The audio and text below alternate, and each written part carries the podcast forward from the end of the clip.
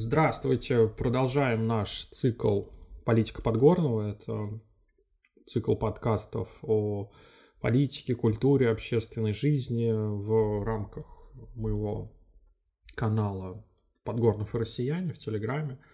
А, канал «Подгорнов и россияне». И вот мы отдельно говорим о каких-то общественно важных политических событиях, какой-то общественно-политической жизни России и мира. Сегодня мы поговорим про толерантность. Это важнейшая э, структура, можно даже так сказать, в 21 веке, э, в некотором смысле клей 20 и 21 века, э, который объединяет общество внутри ну, практически любого современного государства. А также является значительной частью межгосударственных отношений – у нас в России, как мне кажется, не очень хорошо с пониманием, что такое толерантность. Э, мы немного безграмотные в этом смысле. Э, не тупые, что важно подчеркнуть. Э, тупые – это когда тебе кто-то рассказал, кто-то обучил, кто-то все разъяснил, а ты не понимаешь. У нас другая история, нам никто ничего не рассказывал. Какая-то там европейская прозападная толерантность, зачем нам о ней знать, это вообще плохое какое-то слово, чуть ли не ругательство – у нас э, с ней э, все плохо, нам такое не надо, можно даже не вникать. А у нас какое-то свое есть что-то там, а у них там все вот это вот чужое. Свое хорошее, да, чужое плохое. Такой немного уровень кроманьонца местами. А, когда-то да, встречал неандертальца, то тыкал в него палку, что он чужой. Копьем, точнее, да, тыкал. Вот мы где-то на, на этом уровне иногда тыкаем толерантностью в а, европейцев, считая, что для нас это какое-то исключение, хотя это, конечно, не так.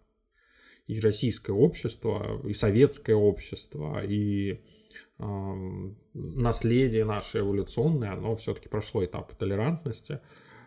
И толерантность это прежде всего терпимость. То, что присуще все-таки российскому народу. А, это базовое определение. То есть толерантность это терпимость терпимость к лицам, к отдельным личностям, терпимость к социальным группам. А, то есть, когда какие-то личности начинают себя ассоциировать с некой группой, общностью. А также толерантность – это терпимость к институтам. То есть, когда какая-то организация или структура проводит общественную, социальную, там, политическую, экономическую деятельность, которая реализуется в обществе, которая может проявлять э, толерантность к нему.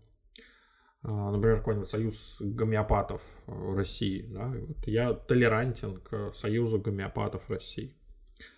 А еще ну, толерантность – это терпимость к мнениям и практикам, потому что, ну, кто-то иногда что-то рассказывает, практикует, а тебя это бесит, да, то есть онлайн-марафоны, например. Вот меня очень бесят все эти инфо-цыгане, вот я толерантен по отношению к ним. А, хотя, вот, да, они меня очень бесят это очень важно, что тебя должно что-то бесить. Толерантность, и это важно осознать, э, то, что, как мне кажется, вот россияне пропускают, э, обязательно должен присутствовать факт осуждения по отношению к объекту толерантности. То есть вот это вот все, терпимость к лицам, к социальным группам, к институтам, к мнениям, к практикам, которые считаются недопустимыми и отклоняющимся от нормами, а, от нормы, да, вот это все дело ты должен осуждать, оно должно тебя бесить, ты должен иметь к нему какую-то негативную оценку, ну, ты должен терпеть. Да, то есть тогда ты толерантный. Терпило, получается, да. Наверное, поэтому еще у нас не очень с э, толерантностью, потому что в ней вот это вот зерно терпило заложено. А, ну, я не знаю, Почему это? Тогда получается какая-то двуличность, э, потому что если, ну окей, если ты не будешь считать себя терпилом, то тогда ты будешь в открытую всех ненавидеть и не терпеть, ну ты долго так не проживешь, поэтому ты как-то ненавидишь или про себя, а, да, а в глаза вот любовь и преданность. Ну, не знаю что из этого выбрать, да, то есть двуличность и вот какую-то внутреннюю пассивную агрессию или все-таки толерантность как выход. Вот сейчас вот разберемся, в чем преимущество толерантности. Um, то есть стоит понять, что если ты не осуждаешь, если у тебя нет вот этого э, акта бешенства и негатива по отношению к, к чему-то, э, то ты не можешь проявлять толерантность, потому что если ты не осуждаешь, то это будет или разделение и согласие, либо, соответственно, безразличие и индифферентность. Но не толерантность, это важно не путать. А, в этом проявляется так называемый парадокс толерантности. То есть ты допускаешь то, что считается недопустимым и для тебя, и для общества в целом. И над этим есть еще одна важная конструкция, которую тоже нужно осознать, что толерантный человек, он должен обладать возможностью, силами и средствами, чтобы проводить нетолерантную модель поведения. То есть вот он отказывается от этой доминанты в пользу терпимости. То есть нельзя быть э, толерантным по отношению к превосходящим по отношению к превосходящему тебя по силам, да, то есть к ОМОНовцу, например, условно говоря. Типа вот я сегодня не буду унижать ОМОНовцев, они мне там не нравятся и меня бесит, но я такой типа толерантный. Не буду сегодня. Вот нет, это не про это, да, то есть сила и закон и порядок на их стороне, то есть никакой нетолерантной модели а, поведения по отношению к ОМОНовцу быть не может, да, у большинства населения, потому что, собственно, ОМОНовцы, они сильнее, они норма, такой вот устойчивой государственной конструкции, а, в, в регулярной конструкции. Мы им делегировали, собственно, эти полномочия, вот эти быть сильнее. Но это отдельная история, как формировалась милиция там еще в неолите. И, в общем, по нашей теме нам интересно в чем разобраться, а, в чем обоснование вот этой появления вот этой практики толерантного поведения. Зачем мы то, что мы не принимаем, мы начинаем принимать. Зачем мы должны терпеть тех, кто нам не нравится. Проще же вот это вот свой-чужой и вот такая вот палеофилософия. Да? Ну вот, а, первые проявления толерантности появились еще там в древние-древние времена. И тогда это было как спонтанное проявление. Скорее всего, это в принципе толерантное поведение, это свойство человека, а, как э, биологического вида, свойство Homo sapiens. А, мы обладаем эмпатией. То есть у нас пониженный уровень агрессии и все такое. Всех подряд побеждать мы особо не хотим. И даже вот есть у нас э, некоторая доминантная иерархия, там альфа-бета, у нас есть э, биологические предпосылки поведенческой модели лидер-подчиненный, все это есть. Но не особо жесткое. Да? То есть это не так сильно интегрировано в наш мозг, в нашу социальную иерархию, как, например, там у, у павианов. У нас индивиды, которые менее агрессивны, они эволюционно были более полезны. Ну, потому что силушкой и а, какой-то а, вот этой жесткой а, иерархической структуры альфа-бета формируется специализация, да, то есть ты очень хорошо существуешь в определенных условиях. А эти условия, они постоянно меняются, и вся вот эта альфа-конструкция, она, альфа-бета-конструкция, она начинает рушиться, а если у тебя, наоборот, очень много каких-то средненьких, да, то есть тех, кто постоянно находится в каком-то стрессе и кризисе, а, им каждый раз приходится туго и каждый раз приходится доказывать э, какую-то свою, свое место в э, общественной группе, то это неплохо для эволюции. Да? Ты постоянно ищешь, как выбираться из сложных ситуаций, ты постоянно стараешься адаптироваться к каким-то изменениям внешним, а не наоборот, когда все-таки устоявшаяся какая-то структура. Ну, глубоко вот в эту эволюционную биологию мы не полезем, в антропогенез человеческий. Хотя интересно, конечно, там источник э, всего э, того, что с нами сейчас происходит. Ну, в общем, нам лучше усвоить, что вот эта спонтанная толерантность – это норма для Homo sapiens, скорее всего, вот э, всякая старая там древнятина кроманьонская, она не забивала до смерти соседние группы, если они не были агрессивными по отношению к ним. И раненых, э, даже чужих, э, которых, в принципе, там, по идее, должны ненавидеть и в обычном диком мире а, так и происходит, просто мимо проходят каких-то раненых. То есть мы вот, как наши предки, такие еще а, предпредки там гоминиды, они, в принципе, не бросали предков, а старались, э, ой, не бросали раненых, а старались помогать даже там из чужих групп. Из этого всего мы делаем вывод, а, что, то есть почему мы делаем этот вывод? Потому что если бы это было не так, то сообщество из э, групп вот там в 20-30 5 э, особей, да, э, которые были там первые группы еще там в неолите, а, а, это сообщество бы не разрослось до уровня там поселений, там затем в 100, там в 1000, да, и больше. Одних излишек еды и одних излишек пищевых ресурсов а, мало, то есть нужны какие-то проявления внутри а, группы вот именно толерантного и эмпатичного поведения. Началось, да, это как частное, но в какой-то момент, когда уже стали вот э, массово социальные факторы влиять, появились э, зачатки институционной толерантности. Прежде всего, это основывалось на религиозных учениях. То есть сначала там были малые группы и какая-то индивидуальная толерантность, потом уже оформлялась в религии и тому подобное. Как бы, ну, феномен религия, он много на чем строился, но в том числе и на элементах толерантного поведения добродетель, что называется. А, затем э, сначала там а, Августин Блаженный, э, да, уже у него это начинает проявляться, а, к терпимость к согрешившим меньшинствам, к единоверцам, да, согрешившим, к иудеям, ну как, да, терпимость к иудеям, да, такая, уже тогда началась, да. А, толерантное отношение к евреям.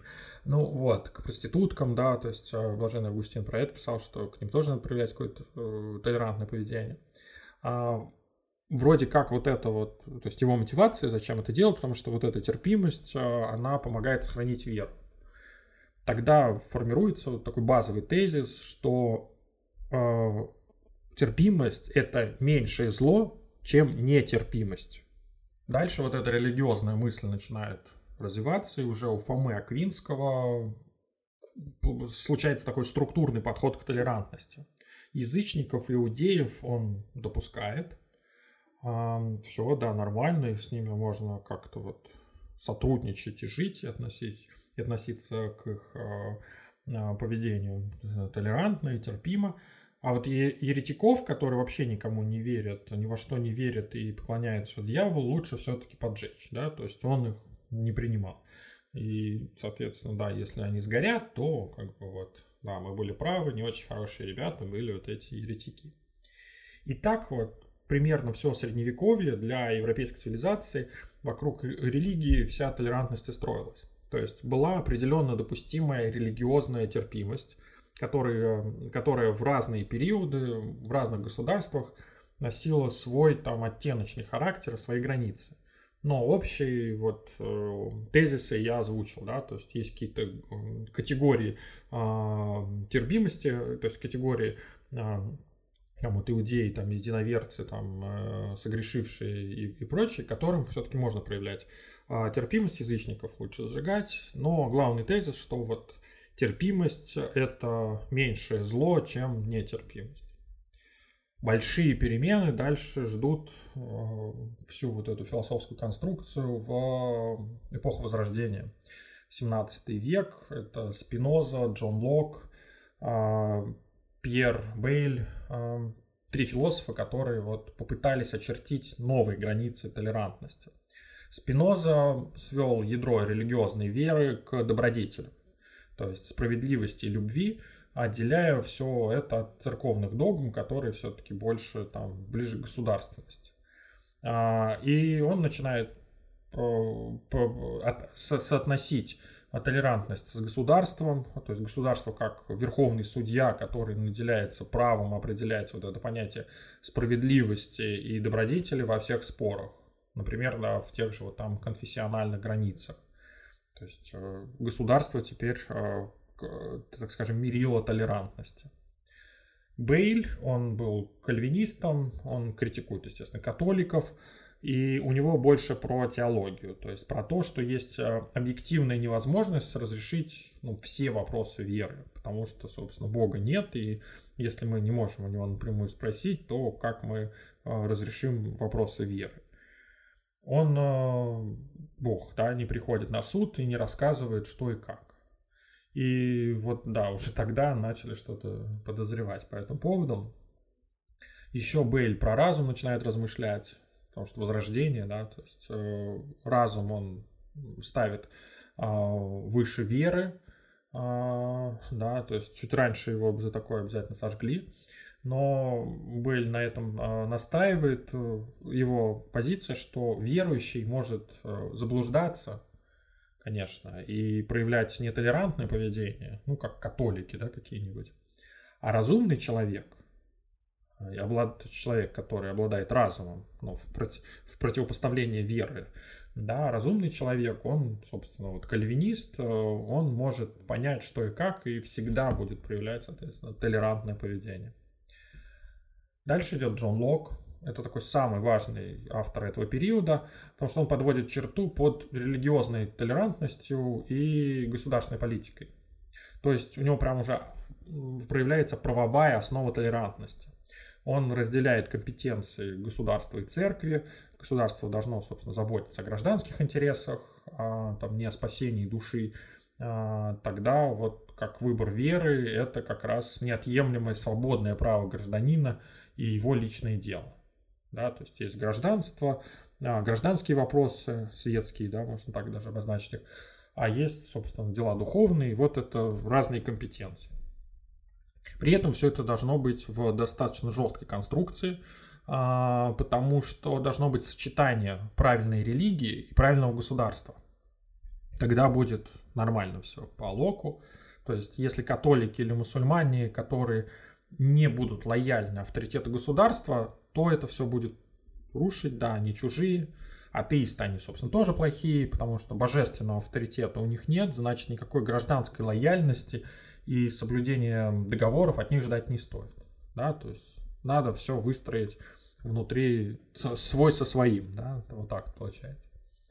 Дальше, ну, у нас что, просвещение, оно у нас э, проходит период революции, там, э, французская революция, там, Америка, да, формирует э, свои там революционные настроения.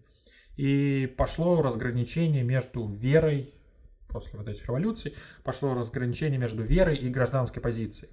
То есть прорастает отдельная от государства вот эта свобода вероисповедания, и толерантность начинает закрепляться как обязательный элемент свободного общества. То есть то, что а, в нашей а, как бы структуре нам кажется не, а, в нашем историческом в нашей исторической ткани кажется нам непонятным, да, то есть неестественным для России, что вот есть толерантность как обязательный элемент свободного общества, потому что свободное общество у нас в принципе, ну вот так, скажем, а, в какой-то момент по щелчку не сформировалось.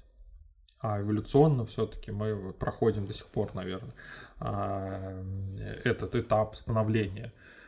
И вот эта толерантность как обязательный элемент э, свободного общества, это Джон Стюарт Миль, а, его трактат о свободе, это британский философ, социолог и политик. Это важнейшая работа, потому что в ней впервые дано четкое обоснование, зачем нам нужна толерантность, в чем ее преимущество для общества – и у Миля есть такие две позиции по этому поводу. Первое это то, что толерантное общество, оно лучше совершенствуется, у него выше интеллектуальный прогресс и быстрее растут знания за счет того, что вот угнетаемые группы, они тоже участвуют в прогрессе. То есть это ресурс в интеллектуальном развитии, который должно быть максимальным. Второе это то, что толерантность прокачивает мораль и умственное развитие субъекта, ну, то есть того, кто реализует толерантное поведение. Вот есть субъект, да, тот, кто реализует, и есть еще объект, это вот элемент осуждения или там неразделения взглядов.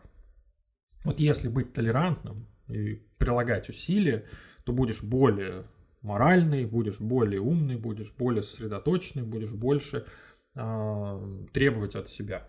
Ну, это логично, потому что, ну, во-первых, кругозор просто расширяется, то есть ты знакомишься с тем, а, с кем ты мог не познакомиться а, по каким-то там причинам, и руководствуясь толерантным поведением, а, ты так или иначе, собственно, изучаешь объект ненависти, вот в моем да, случае, как я уже говорил, вот это 10 заповедей там успеш, успешного криптоинвестора, важнейшая вещь, там инфо-цыгане, да, там вот эти, хиромантов могу изучить, да.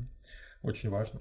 И опять же, это развивает мораль. То есть терпимость это усилие, это навык, это работа над собой. Мы терпимы к тем, собственно, кого осуждаем.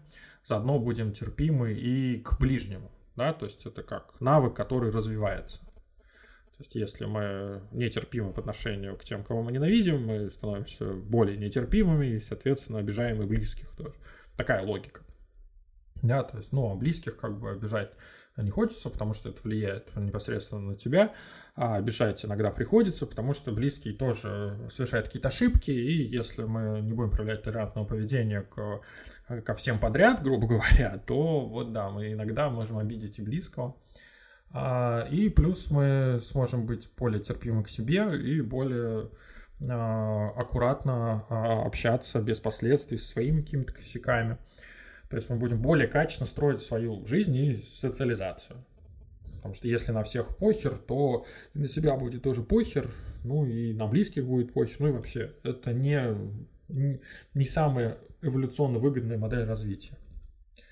При этом иногда можно отказаться от толерантности по Стюарду Милли, если социум и государство, то есть социум и государство может это сделать, если объект толерантности будет общепризнан как слишком вредоносен э, слишком вредоносным, да, то есть он будет признан, ну, условный терроризм, да, то есть на него не, не можно и, и не нужно, да, там распространять толерантное поведение, там, нацизм, да, то же самое.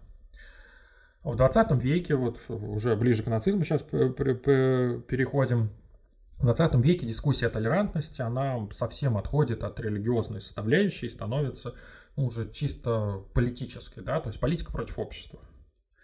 А тогда уже в начале а, века был озвучен парадокс, с которым у нас, а, которым нашим политики а, активно пользуются, то есть где должны быть границы толерантности по отношению к тем, кто эту толерантность отрицает. И не означает ли вот эта вот безграничная толерантность потерю и исчезновение всякой терпимости? То есть, если мы совсем всех а, терпим и а, любим и типа принимаем, да, то как бы все, мы перестаем быть а, терпимы к, к чему-то, да, мы просто все разделяем и все, и на нас, соответственно, мы никак не можем влиять на объект э, нашей толерантности грубо говоря, вот если там преклонил колено перед э, ошибками, которые ты не допускал, то все. На тебе теперь будут э, все эти э, люди, по отношению к которым ты э, проявил толерантность, они будут, соответственно, ездить на тебе и ездить, потому что типа, правил нет. Все будут тебя унижать и не уважать. Да? То есть ты по статусу становишься не выше, а ниже. Ну и все, и там хаос, анархия, да. Нет, лучше уж, когда вот наш порядок, когда некоторая избранная да, элитная группировка определяет правила игры и доминирует слабых. Ну, вот эта вот дискуссия, она с начала, в принципе, 20 века идет. Да? То есть в Германии 30-х э, годов это все началось. Вообще много чего началось в Германии 30-х годов, надо стоит это признать. Там был такой Ганс Клязин, э, который заявил, что толерантность – это основа демократии – которая предполагает э, ценностный релятивизм. То есть, что ценности будут постоянно меняться, да, дополняться там, э, и так далее. И вот это и есть высшая демократия, когда ты принимаешь всех-всех, даже тех, кто эту самую демократию отрицает. То есть ты тем самым им как бы раздаешь эту демократию. Если ты проявишь акт демократии, то даже тот, кто ее, в принципе, отрицает, он станет а, частью этого демократического общества и в, э, проявится, да, то есть в, встроится в этот процесс. Получается такой ультралиберал сотого уровня, да, в современном российском понимании, хотя это все-таки про демократию, да, то есть они либеральные ценности. Ну, демократия и либерализм — это очень разные, если вы не знали. Когда-нибудь, может быть, попозже запишу, в чем глубинные, да, и конкурирующие отличия между демократией и э, либерализмом, да, то есть это разное. А у Клязина был оппонент, э, Карл Шмидт, наверное, слышали о таком. Он в общих чертах был согласен, что ну, там, демократия это очень важно. А единственное, что роль государства в его понимании должна быть не такой пассивной, потому что деполитизация, то есть э, несостоятельность государства, а, она приведет к тому, что общество будет э, нестабильно, будет разброд шатания, нужно все-таки вносить категорию враждебности, да, то есть кого-то постоянно все-таки доминировать и характеризовать некоторые политические силы как враждебные. И к ним, вот к этим политическим силам, которые мешают, собственно, государственности, к ним не надо быть толерантными.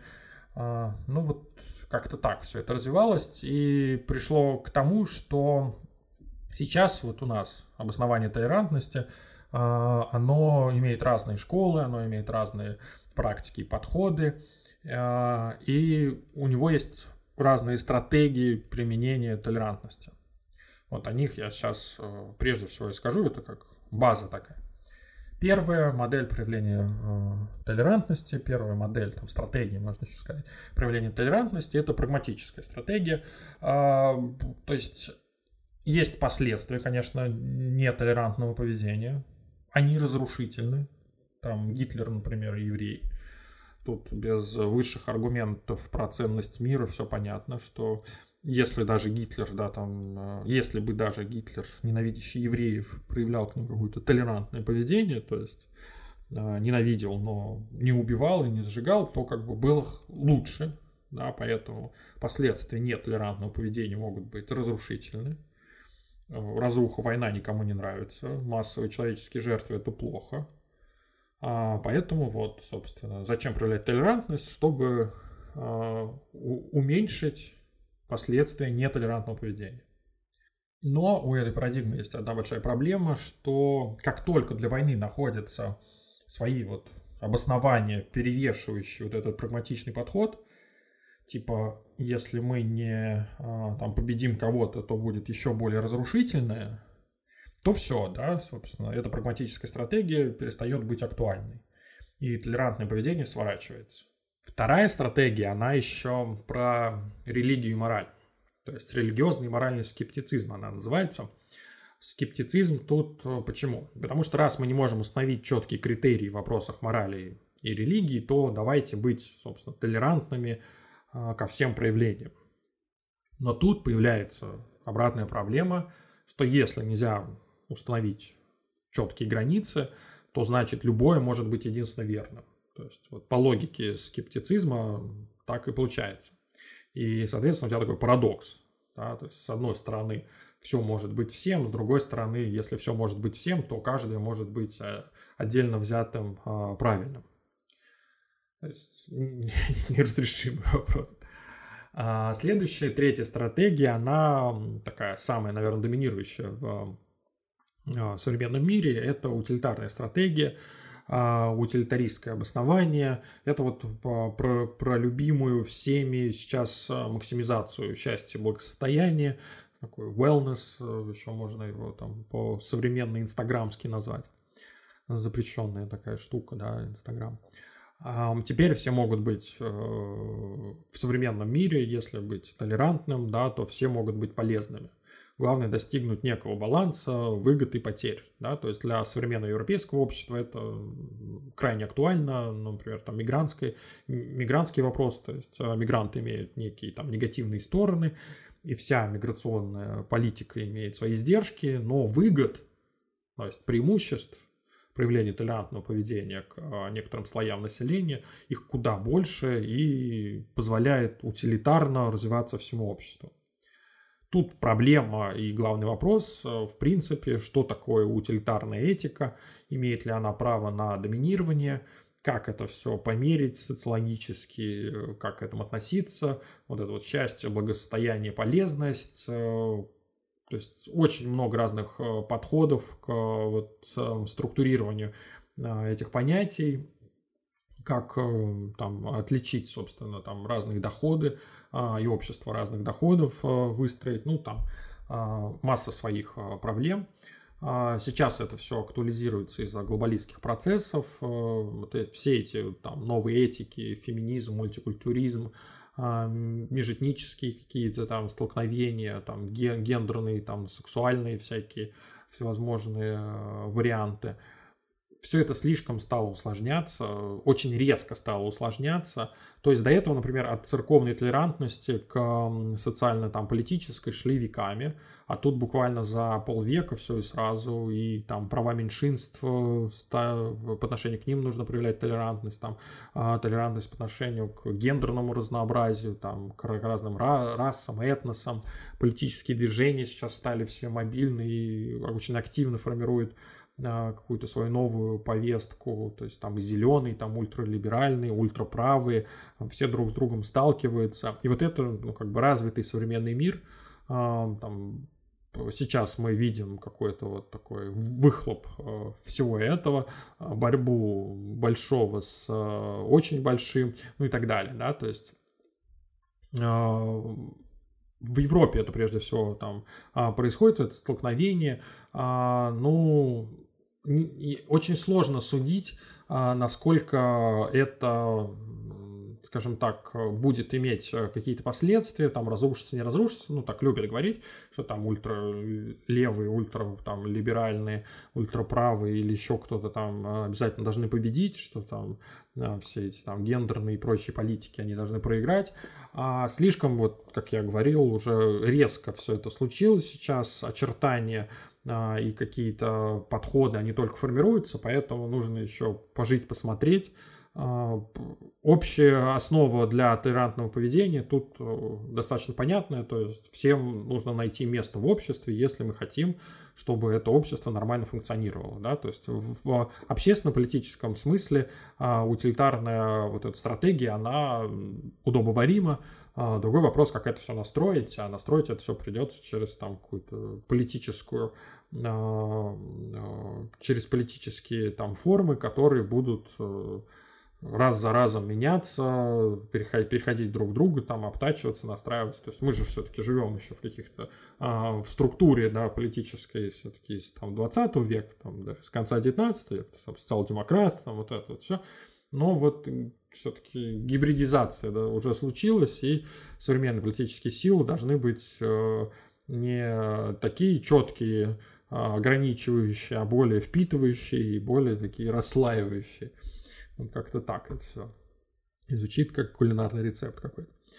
А, ну вот, что для нас, для России более актуально, для нас скорее актуальна классификация разрешающей, там, сосуществующей или уважительной, да, толерантности. То есть разрешающая – это когда какому-то меньшинству можно проводить свою собственную обособленную практику ну, в, там, в общественной жизни страны, например. Да иногда даже государственное управление, если э, государственное управление а, не мешает Левиафану, то есть доминирующей политической структуре. А, вот где-то тут про наше там федеративное а, устройство, но да, с некоторыми особенностями некоторых республик, которые могут проводить какую-то свою вполне независимую а, политику, скажем так, обособленную политику по отношению к э, центру. То есть центр как бы разрешает ей провести эту политику, если это не мешает каким-то общим а, концептам а, страны. То есть толерантность тут еще на уровне выхода за рамки каких-то общих законов. Дальше есть модель сосуществования, когда каждый как бы сам по себе, но вроде всем вместе в какой-то момент или всегда э, там более выигрышно. Да, то есть какие-то моменты лучше делать сообща, какие-то моменты лучше делать э, раздельно. Да, это вот ближе, там, если приводить на современную политическую нашу почву, то это что-то ближе к союзному государству, например, там, Российская Федерация, Белоруссия, Российская Федерация и Казахстан. То есть вроде сами по себе, но вместе в определенный момент более выигрышно. И последнее – это уважительная, это очень переменчивая структура – когда вроде бы все разные, но может какое-то единое наследие все-таки есть.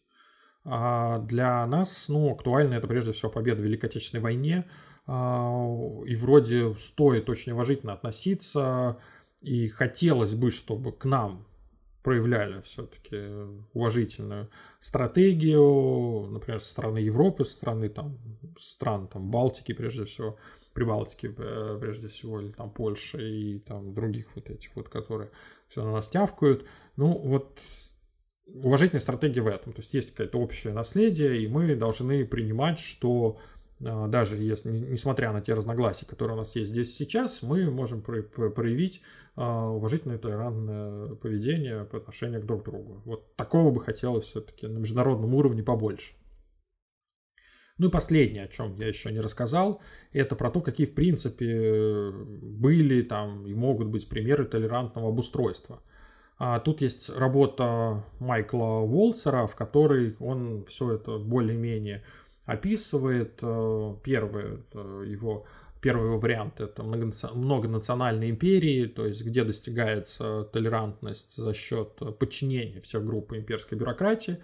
То есть есть имперская бюрократия, она проводит толерантную политику по отношению к всем другим слоям, соответственно, все другие слои относятся, э, да, вынуждены, да, проводить толерантную политику, можно так сказать, в отношении к другим, хотя это не совсем так. А, ну, в общем, да, то есть есть э, имперская бюрократия, которая разрешает всем вокруг э, жить внутри вот этой вот многонациональной империи.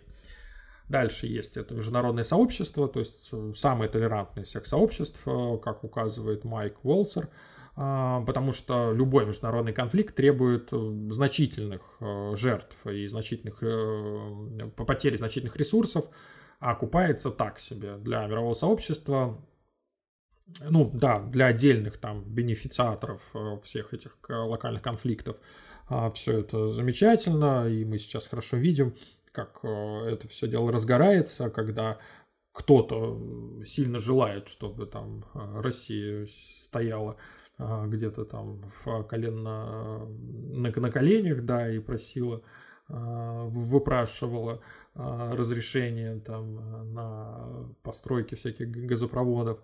А, вот. А, но, как бы, если мы, соответственно, с этим не согласны, то, пожалуйста, вот вам а, война, вот вам открытый конфликт. Ну, как бы да. То есть, да, для мирового сообщества это все контрпродуктивно, и если бы у мирового сообщества было какое-то коллективное, была какая-то коллективная возможность высказаться, то они бы сказали, что, да, ребят, давайте-ка мы уступим здесь и здесь, э, все понятно, главное, чтобы не было такого открытого конфликта. Вот это международное сообщество, оно должно проявлять э, общую толерантность э, и иметь э, в виду, что, опять же, проявление нетолерантного а, поведения, оно чревато большими последствиями. Третье – это консоциативное государство, то есть государство, которое представляет собой, по, по сути, объединение нескольких там национальных государств, например, там Швейцария, да, и по факту это, ну, в принципе, это попытка сохранить некоторый еще имперский способ существования без вот имперской бюрократии. То есть э, форма государственного а, устройства, она такая взаимовыгодная, опять же. Дальше идет э, последняя форма, это национальное государство, а, ну, такая наиболее распространенная современная форма политического режима толерантности, потому что в национальном государстве реализация толерантности в отношении вот этих вот национально-религиозных меньшинств а, является а, прерогативой какой-то одной, да, а не нескольких групп, а иногда даже одного лица. То есть национальное государство, это, ну, например, России, в, в России, в принципе, есть национальное государство и есть доминирующий, там, как его называют, там, странообразующий, э, нация образующий, да, там народ и там религия и все прочее, и там русский, да, то есть доминирующая группа, и она проводит толерантное поведение в отношении к другим э, национальным э, группам, а, вот. И это более-менее создает устойчивое государство. Ну, хуже, когда это одно лицо, то есть какой-то там есть и негативный момент в этой структуре национального государства, потому что есть, э, формируется из-за того, что доминирующая группа проявляет толерантность вроде как ко всем, э, формируется стереотипный объективизм. То есть не отдельные люди, которые там своими проблемами и отличаемы, друг от друга, а что-то там жирное, да, такое сразу намазано, размазано, это там татары, кавказцы, да, там, например, какие-то якуты, которые сразу все жители севера, там, замкадыши, москвичи, то есть есть такое деление, а, то есть это особенность погрешности национального государства, когда вот а, идет а, не а, мозаичная структура, где каждый сам по себе, а все-таки какая-то там большая единая а, сила, которая вроде как должна все вот это размазать и а, сформировать что-то такое единое общество, единое общное. Тогда, если, соответственно, ну, единое общее, то мелкое теряется и национальные какие-то элементы а, немножко размываются. Еще отдельная разновидность это мигрантские сообщества, ну, типа там США и Канады. Там особенность в добровольной ассоциации. То есть те, кто приезжают в США или в Канаду, они сами решили стать американцами. Конечно, разные причины их э, подталкивают к тому, чтобы э, сделать этот выбор и переместиться из своей страны в другую страну, но их никто не завоевывает насильно. А, то есть их не свозят, ну, за скобками все-таки берем рабство, когда свозили черное население Америки, да, это все-таки не история про 19-20 век, потомки рабов, они уже совсем все-таки афроамериканцы, а, но при этом, да, прирост мигрантов и образование самой страны, это изначально именно сами группы населения сами решили начать себя ассоциировать там с Америкой и быть американцами. Это вот отдельная такая структура, как формируется еще толерантное поведение внутри именно вот мигрантских сообществ. То есть нужно понимать, что когда мы, мы иногда просто критикуем Америку за там какие-то всякие а, моменты общественно, там вот эти политические и вот это вот отношение к мигрантам, а, и там отношение там к белому и черному населению, там отношение к Испании, да, то есть э, испаноязычного населения, вот эти, эти этнические группы, они там а, связаны не насильно, а вот именно они себя добровольной ассоциацией. Поэтому у них проблемы, что каждый имеет а, право на какое-то мнение и слово, они вот ну, достаточно актуальны все-таки для Америки. И такого мало где есть. И, например, с национальным государством это совсем не схоже, где, например, русский человек может сказать, я русский, я вот, ну, как бы здесь привыкли жить так. Да, вот там такого нет. Ну и совсем последнее, это про проблемы, то есть общество у нас сейчас постмодерна, с идентичностью достаточно сложно, с такой единой э, монолитной идентичностью, потому что мы хотим мобильности, мобильности, идентичности, выбирать постоянно то одно, то второе, так нам удобнее жить такой мозаичный тип идентичности. На Пасху мы там православные, на День Победы СССР лучшие, которые там анти, собственно, православные.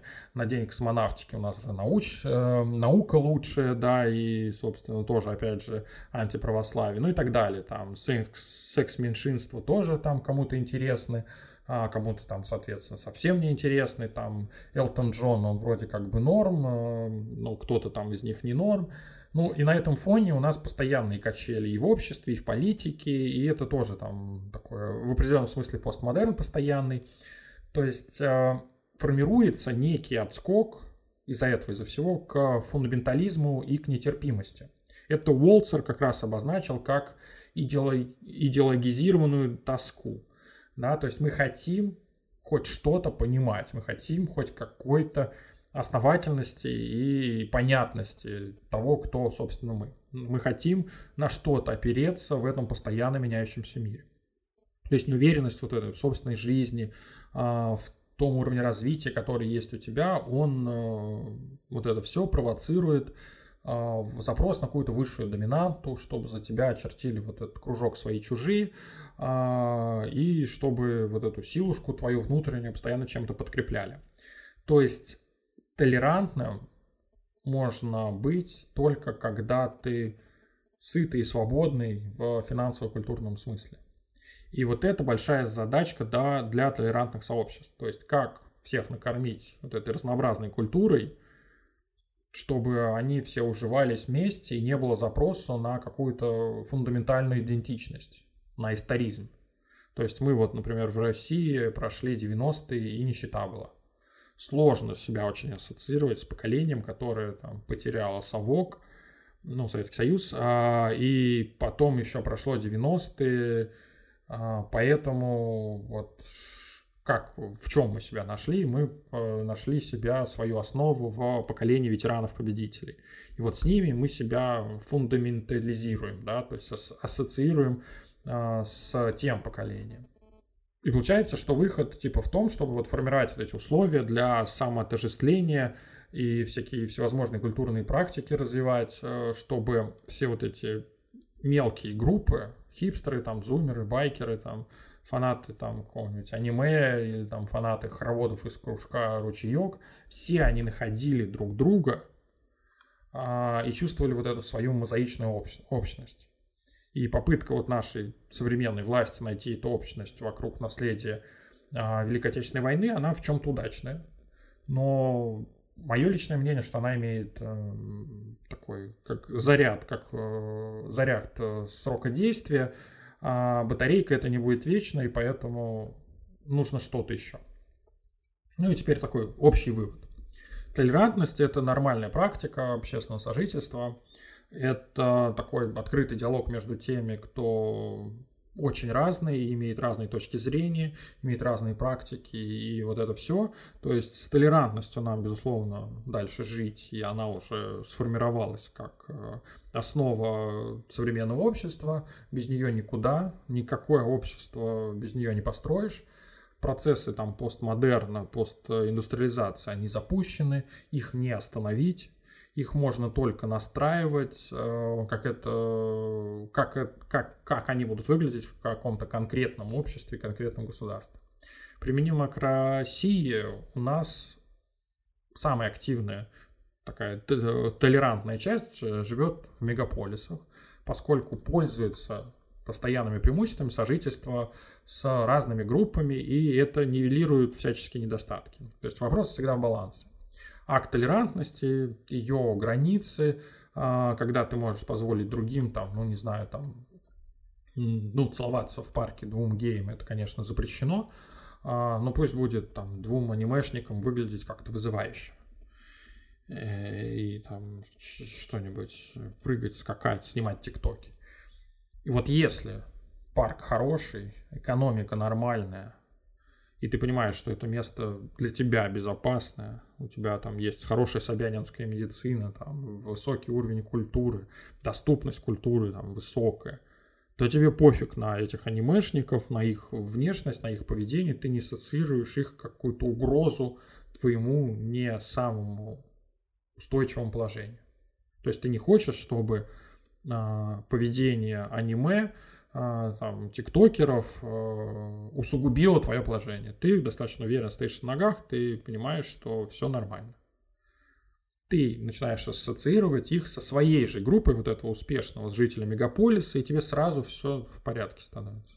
Сам акт да, там, того, как они там выглядят, и того, чем они занимаются, тебе может быть неприятен, потому что ты там нормальный мужик, и тебе анимешники вообще все не очень, и вообще тикток для дебилов.